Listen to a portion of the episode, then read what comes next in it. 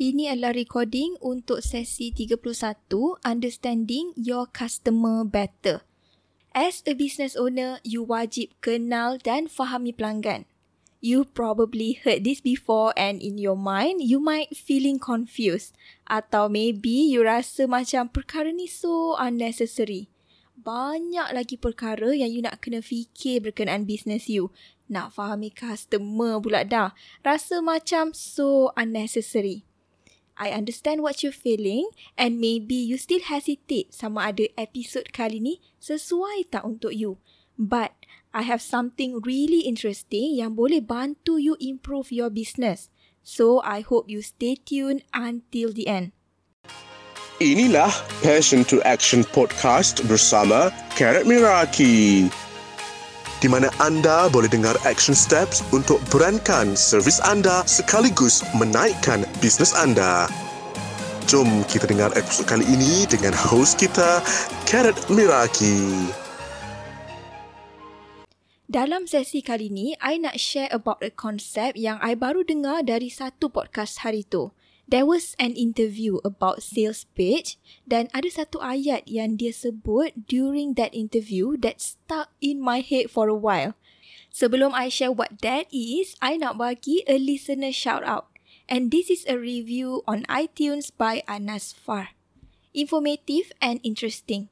The best Malaysian podcast so far. Kalau suka tentang information berkenaan business, especially content on Instagram, boleh dengar her take on this. She also tackle on personal development and she did it fluently. Gaya penyampaian juga terbaik dan senang faham. No need to stress ourselves untuk sedut the ilmu. Keep it up, Carrot. Hi Anas Far, thank you so much for the kind review. I look forward to improve supaya I boleh bagi better knowledge dan better experience to you insyaAllah. Now, back to our session today. I nak share satu konsep yang I nak you pegang sepanjang buat business supaya dapat bantu you untuk faham audience you dengan lebih baik. Kenapa penting untuk you faham audience you dengan baik? In order to sell better, we need to first understand them. Bila kita faham audience kita ataupun customer kita, senang untuk kita positionkan diri kita as the right person to help them. The concept is this. Be more interested than interesting. Be more interested than interesting. Sounds so simple, kan? Hear me out. Jangan exit dulu episod ni. I have some valuable insight yang I rasa boleh tolong untuk you position yourself better kalau you dengar episod kali ni. I nak tanya, you selalu tak rasa macam you tak cukup interesting? You compare diri you dengan seller lain dan you tengok mereka share lifestyle mereka. Mereka tunjuk itu ini. Then you tengok balik lifestyle you macam mana. You duduk rumah, you kena handle anak online class, kena masak, lepas tu nak buat content. Dan you rasa life you terlalu boring.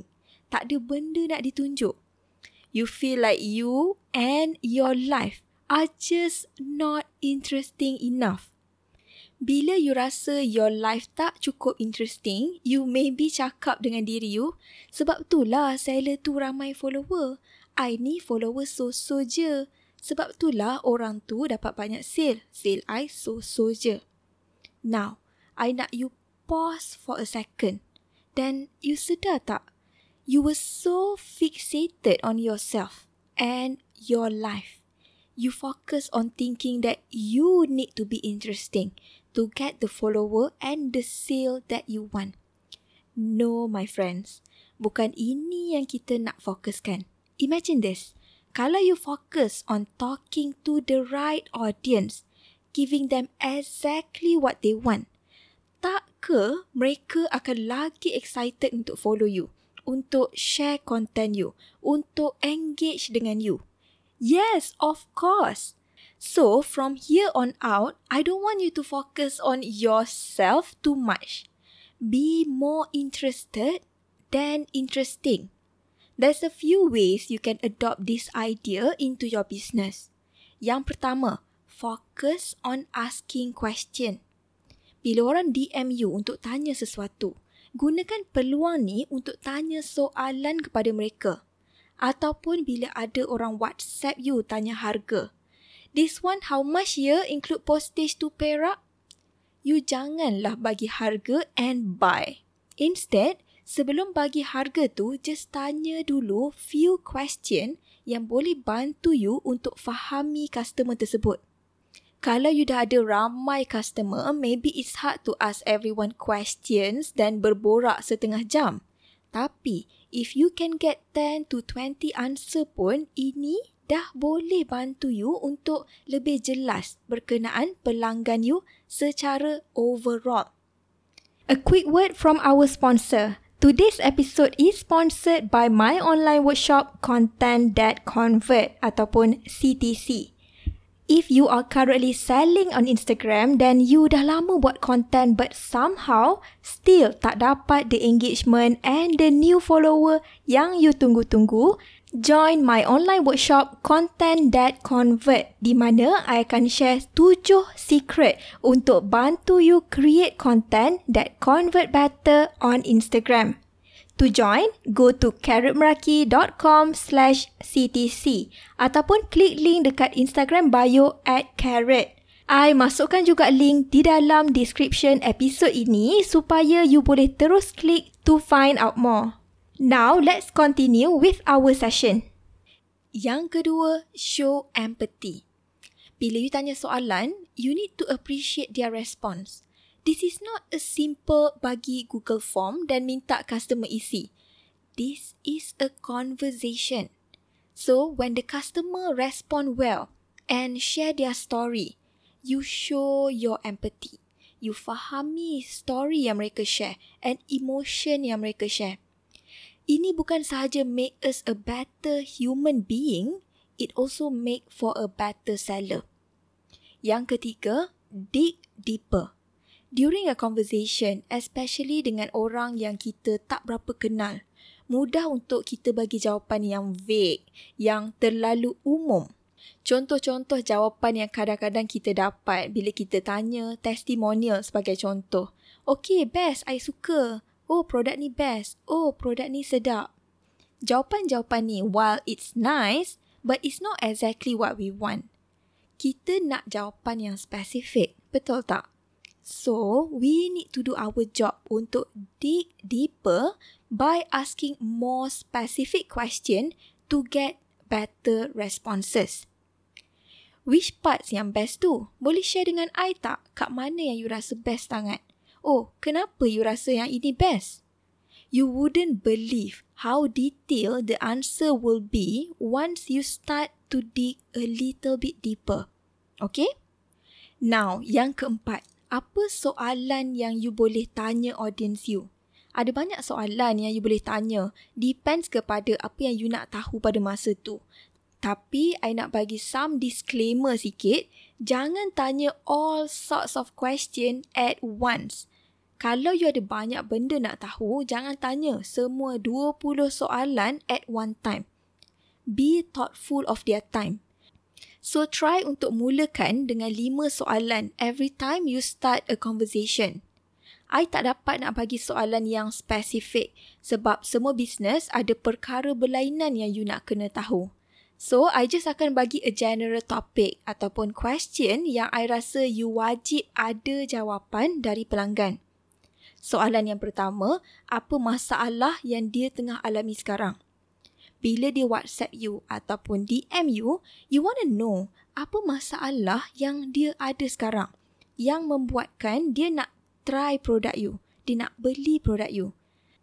Sebagai contoh, you jual skincare. So, kalau dia jawab, oh saja je nak try, you dig deeper dan tanya lagi, boleh share skin concern you tak? So, I boleh make sure this product boleh tolong you. Ha, macam tu. Soalan yang kedua, apa yang you cuba capai bila cuba produk ni? What do you want? Soalan ni pun penting untuk you tahu kehendak pelanggan. Try create series of question untuk you tahu dengan jelas apa yang dia nak. Bila you dapat link your product dengan apa yang dia nak, lagi mudah untuk dia terbuka hati untuk beli produk you. Soalan yang ketiga, kenapa you still tak jumpa solution to your problem? What's stopping you? This one adalah soalan untuk you tahu the customer's journey in term of solving their problem. Sebelum ni dia dah pernah try brand lain ke? Tak jadi ke? Tak best ke? Ke baru sekarang dia sedar dia perlukan bantuan? We want to know their story. Soalan yang keempat, how would you feel if you still tak dapat selesaikan masalah tu? Ini adalah soalan yang kita nak bagi dia sedar the importance of the product. Kenapa dia kena beli sekarang? Apa yang akan jadi kalau dia tak beli produk ni dan tak dapat selesaikan masalah dia? So, daripada soalan ni, kita dapat tahu adakah dia betul-betul perlukan ataupun dia biasa-biasa je. Regardless, of course, ada certain produk yang you tak perlu tanya pun soalan ni. Sebagai contoh macam produk makanan. Macam Cokoja kan? Ha, tak payahlah tanya soalan ni. Okay? Sebab secara logiknya, kalau you tanya, apa yang you rasa kalau tak boleh makan Cokoja yang sedap? Jawapan dia, of course lah sekadar, tak apalah saya tak nak beli dah Cokoja lepas ni sebab semua tak sedap. Ha. Soalan-soalan yang I bagi ni hanyalah sebagai guidance. You kena tengok juga mengikut industri dan produk you sendiri. Kalau tak relevan, tak perlu tanya. Use your best judgement as a business owner. Soalan yang kelima, yang terakhir, what are the key decision yang menyebabkan you nak try produk ni? This is a very good question untuk kita tahu kenapa dia pilih kita. Kenapa dia pilih produk ni? Adakah sebab relationship yang dia ada dengan kita, ataupun sebab packaging, ataupun sebab ingredient, testimonial? Why? We want to know why.